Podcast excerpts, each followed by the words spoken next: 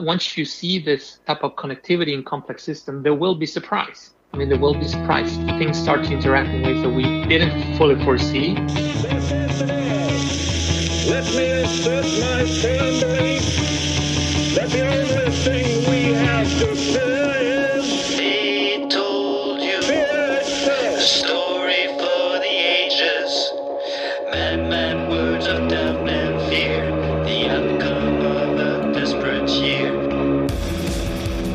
Hi, this is Eric Pagley at the Rocket FM studios in sunny Stockholm, Sweden. Time now for episode 7 of Corona Crisis Once Upon a Pandemic. And here on episode 7, we'll be hearing from Victor Galaz, an associate professor and deputy director of the Stockholm Resilience Center. He's a political scientist by training, expert on uh, global environmental governance and environmental change, climate change, and human health. Victor's also really interested in emerging technologies. He's looked for a long time at the role of IT in predicting and tracking uh, emerging diseases. On the phone line, we have Mark Vanden Bosch. And Mark, I was out for my morning walk today, and I walked by the entrance to the subway in the neighborhood here, and there was a bunch of teenagers giving out free samples of some sort of random product, uh, walking up to people trying to hand over a little bottle of something. Of course, I crossed the street and uh, kept my uh, social distance. But uh, I think is pretty indicative of the situation here in Sweden, where it still feels like the official numbers and the people's behavior are not congruent. There seems like there's a disconnect somehow. Yes, but I think it's an interesting observation, symbolic of the strategy that has been embraced here in Sweden that continues to be talked about. We are doing things differently here. We had an expert in statistics who was on the podcast who actually talked about these curves. And at the time we had that interview, we talked about the differences between the different countries, how Denmark, for example, started to institute much more draconian steps, create more isolation. And at that time, the death rate was quite similar between all Nordic countries. And Denmark and Sweden actually had the same exact curves. And now what you see is that Norway and Denmark and Finland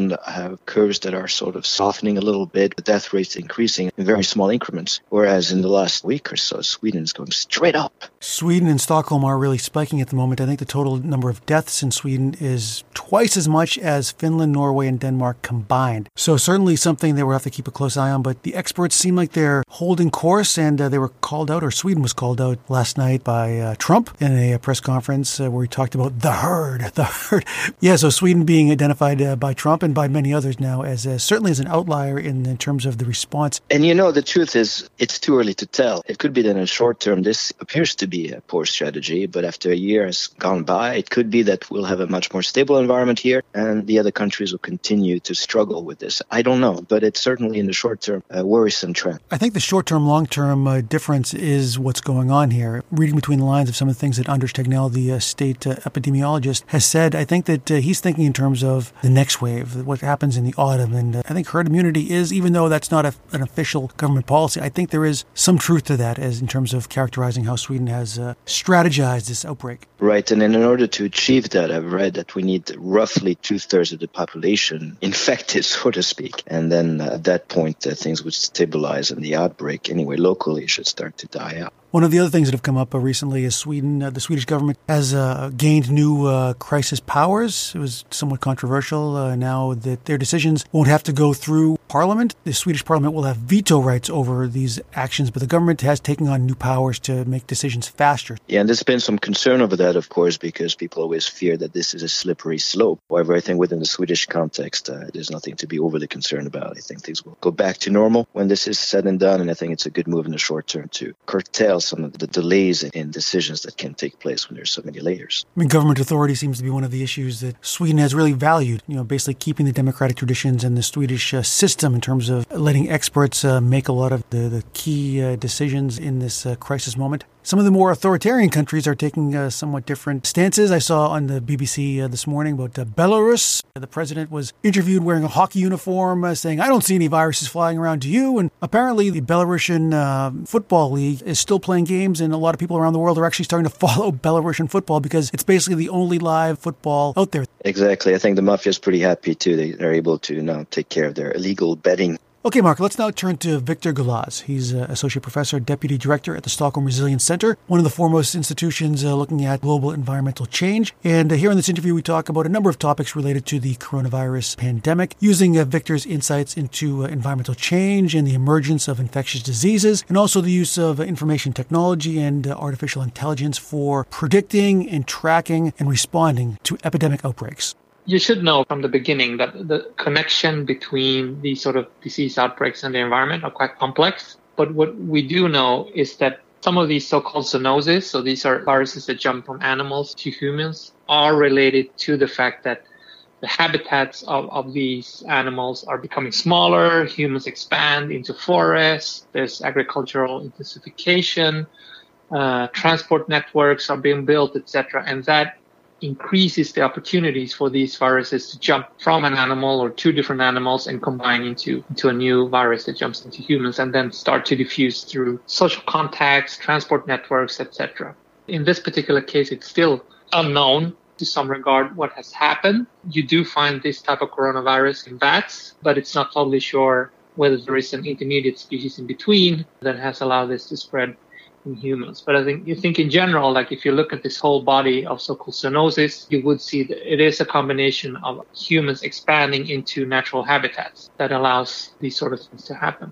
And you've seen this in previous outbreaks that you've researched, uh, like Ebola in West Africa and things like that, where humans being in close contact and perhaps eating um, certain species has allowed for these animal viruses to jump to human populations. Yeah, I mean, it could be like that. I think I think we shouldn't overestimate the role of eating. I mean, there, there are other outbreaks that have other types of dynamics. So you can, for example, if you have deforestation, so suddenly the habitat of bat species decreases, and at the same time, in another region, you suddenly create a mango plantation, and of course, the bats would move into that mango plantation and increase their interactions with humans through other animals. It could be pigs, it could be horses, and then suddenly you get a virus that jumps into humans. You, it actually is not fully linked to eating another species could just be the, the fact that we're intermixing, we're, we're sharing the habitat with different animals, some of them wild and some could be domestic even. Okay, so Victor, you you uh, edited a very uh, timely book that came out uh, shortly before the onset of the coronavirus crisis. It's called uh, "Global Challenges, Governance, and Complexity." In the publisher's description of the book, uh, there's some lines that seem very applicable to uh, help us make sense of the current situation. And I'll quote here While it is clear what problems the world are dealing with, the solutions required to solve them has to embrace the features of complex systems, to grasp the interwovenness of society, the biosphere, and technology. And it also says uh, how increased connectivity and complex system properties such as tipping points and networked risks pose new challenges to societal governance from local to global levels. So, uh, Victor, perhaps um, could you elaborate a bit on this and how some of these central ideas of the book can help us make sense of the coronavirus crisis and perhaps prepare us for the next pandemic? Sure. I mean, I can give you a few parallels. I mean, the book doesn't have any particular chapter on pandemics, which probably should have had. But some of the things we do explore in this type of, of, work is the fact that the world is becoming increasingly connected. You see more and more of these connections through trade, information, people moving, etc. But then the fact that the ecosystems themselves, the biosphere, whether it's forests or the oceans or even the earth system, is a complex system in itself. And on top of that, you add human behavior. Once you see this type of connectivity in complex system, there will be surprise I mean, there will be surprise. Things start to interact in ways that we didn't fully foresee. So you, you, you see surprise and sometimes you see domino effects or you see cascades in effect through these networks. In that sense, understanding that we live in a world with those properties forces us to ask ourselves, okay, considering that we live in a world that had these properties where you see surprise, tipping points, and domino effects, and lots and lots of uncertainties. How do we organize our societies and, and, policies to respond to it in a clever way? And there is not any clear cut answer to that. And I think the books explore that. You, you can look at this issue from multiple perspectives, whether it's sociology or law, political science, network analysis, etc. But I think the general challenge of trying to deal with an issue where you have so much uncertainty evolving, you have so many different risks where you can't quantify always what is going to happen and how to navigate them once you're in it. And in that regard, that's why I think the concepts and thinking around resilience is critical. Okay, perhaps you can um, you can expand upon that as well, uh, Victor. The uh, the concept of resilience. You work at the Stockholm Resilience Center. You're the deputy director there. It's a term that's used in different contexts. So, from your perspective, as a as a political scientist and, and a, an environmental uh, a researcher, how do you understand and apply the concept of resilience, and how does it help us make sense of the coronavirus crisis?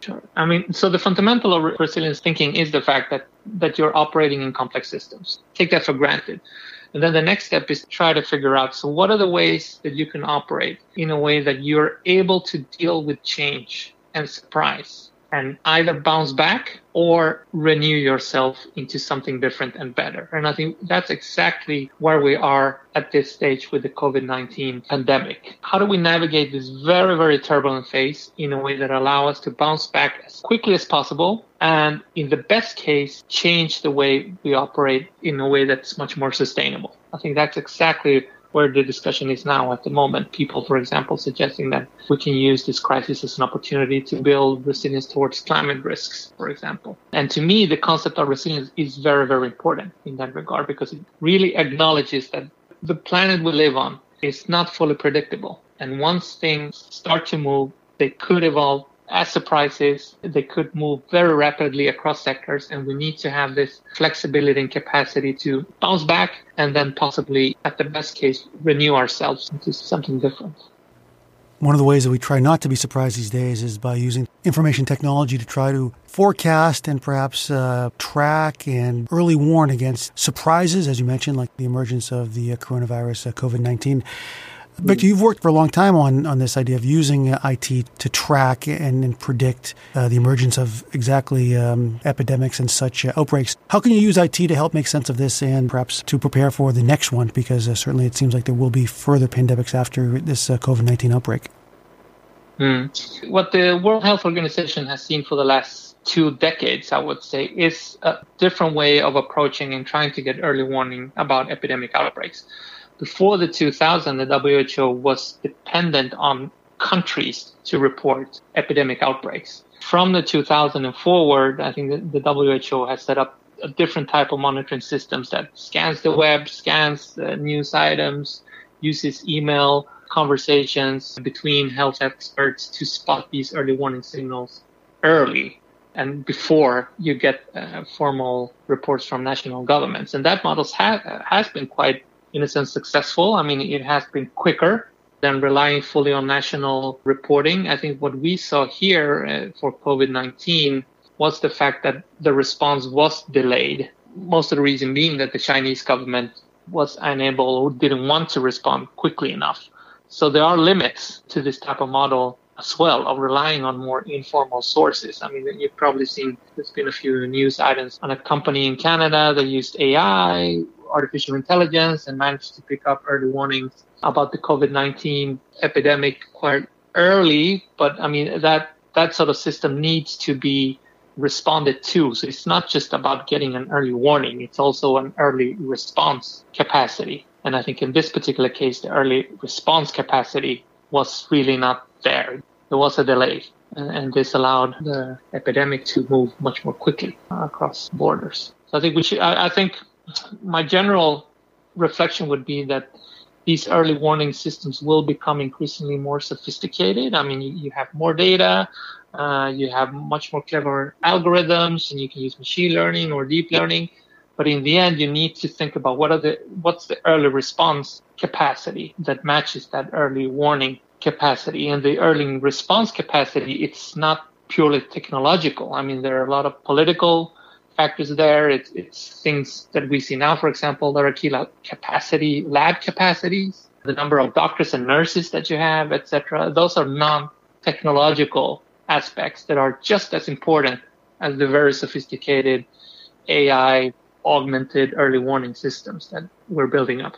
Do these early warning systems then presuppose there's openness on the internet in terms of getting access to data and information from countries, as you mentioned, like China, that um, perhaps uh, are not so open when it comes to uh, access to the internet and, and, such things like that? I mean, it has to do with local news reporting, for example. I mean, that's quite a reliable source of information. It all it has to do with the way uh, medical doctors are able to communicate. I mean, one of the earliest warnings, as it is at any actually big epidemic outbreak, is from local doctors that start to share information and, and make others aware that something is is happening. So in general, just like information sharing and access to data, we will get better early warnings. But the question is, how do you respond to it in an effective way? And do you have the resources to respond to it? I mean, in terms of the response, uh, the uh, AI augmented response or the uh, the IT augmented response, in some of the countries that were more successful at flattening the curve and containing the coronavirus outbreak in the early days, uh, such as uh, South Korea and Taiwan, Singapore, uh, do you see there there being any downsides, any risks with this approach towards dealing with pandemics and other and other issues as well in terms of possible implications for surveillance and for states being perhaps uh, a little too present in people's uh, private lives? It's a bit too early to say, but of course, at the moment, there is a general discussion in this community that suddenly during this type of crisis, you, you ramp up mass surveillance methods, right? So once you do that, you have authorities, they're able to track and they can even curb the spread of COVID-19. But of course, there is a, a trade-off and it could compromise privacy. Essentially what you do is that you would track the day-to-day movement of citizens. And then you would use mobile data, for example, to check if people are compliant with with lockdown rules, for example, or, or make sure that people are not moving where they should be moving. And you see this in, in many countries around the world, actually, in South Korea and Taiwan, but also in Israel, for example. I read an article last week that Moscow, where the Moscow police was using facial recognition enabled cameras to see whether some people were violating quarantine rules, etc. So, I mean, the, there is a, a concern in this community that these sort of crisis responses now that you ramp them up and that mass surveillance methods will remain there even after COVID-19. So how do you make sure that even though it might make sense to use that at this stage, that once the pandemic is over, that the data is not used for anything else or that the methods are not used to track, for example, political opponents or something else? If we zoom out now to the global level, or let's say the transnational level, do you see any analogs, any previous events that perhaps have any parallels to this in terms of the way that this is obviously it's a global pandemic. This is a, the, the, quintessential global issue, but it's been a very much national responses. Do you see any implications for, um, for global governance and also any parallels, as I mentioned, uh, perhaps to something like the 2007 2008 food crisis when there was this global situation of, of rising food prices and, and access to food? Countries started looking more inwards and closing off exports and things like that again, it, it is, we're still sort of in the middle of this crisis phase. And it is a bit early, but I think the COVID 19 pandemic shows the need for global cooperation. It's so clear that countries alone cannot deal with COVID 19, uh, not in the longer term, at least. And at the same time, how fragile global coordination and collaboration is, because what we're seeing at the moment are national responses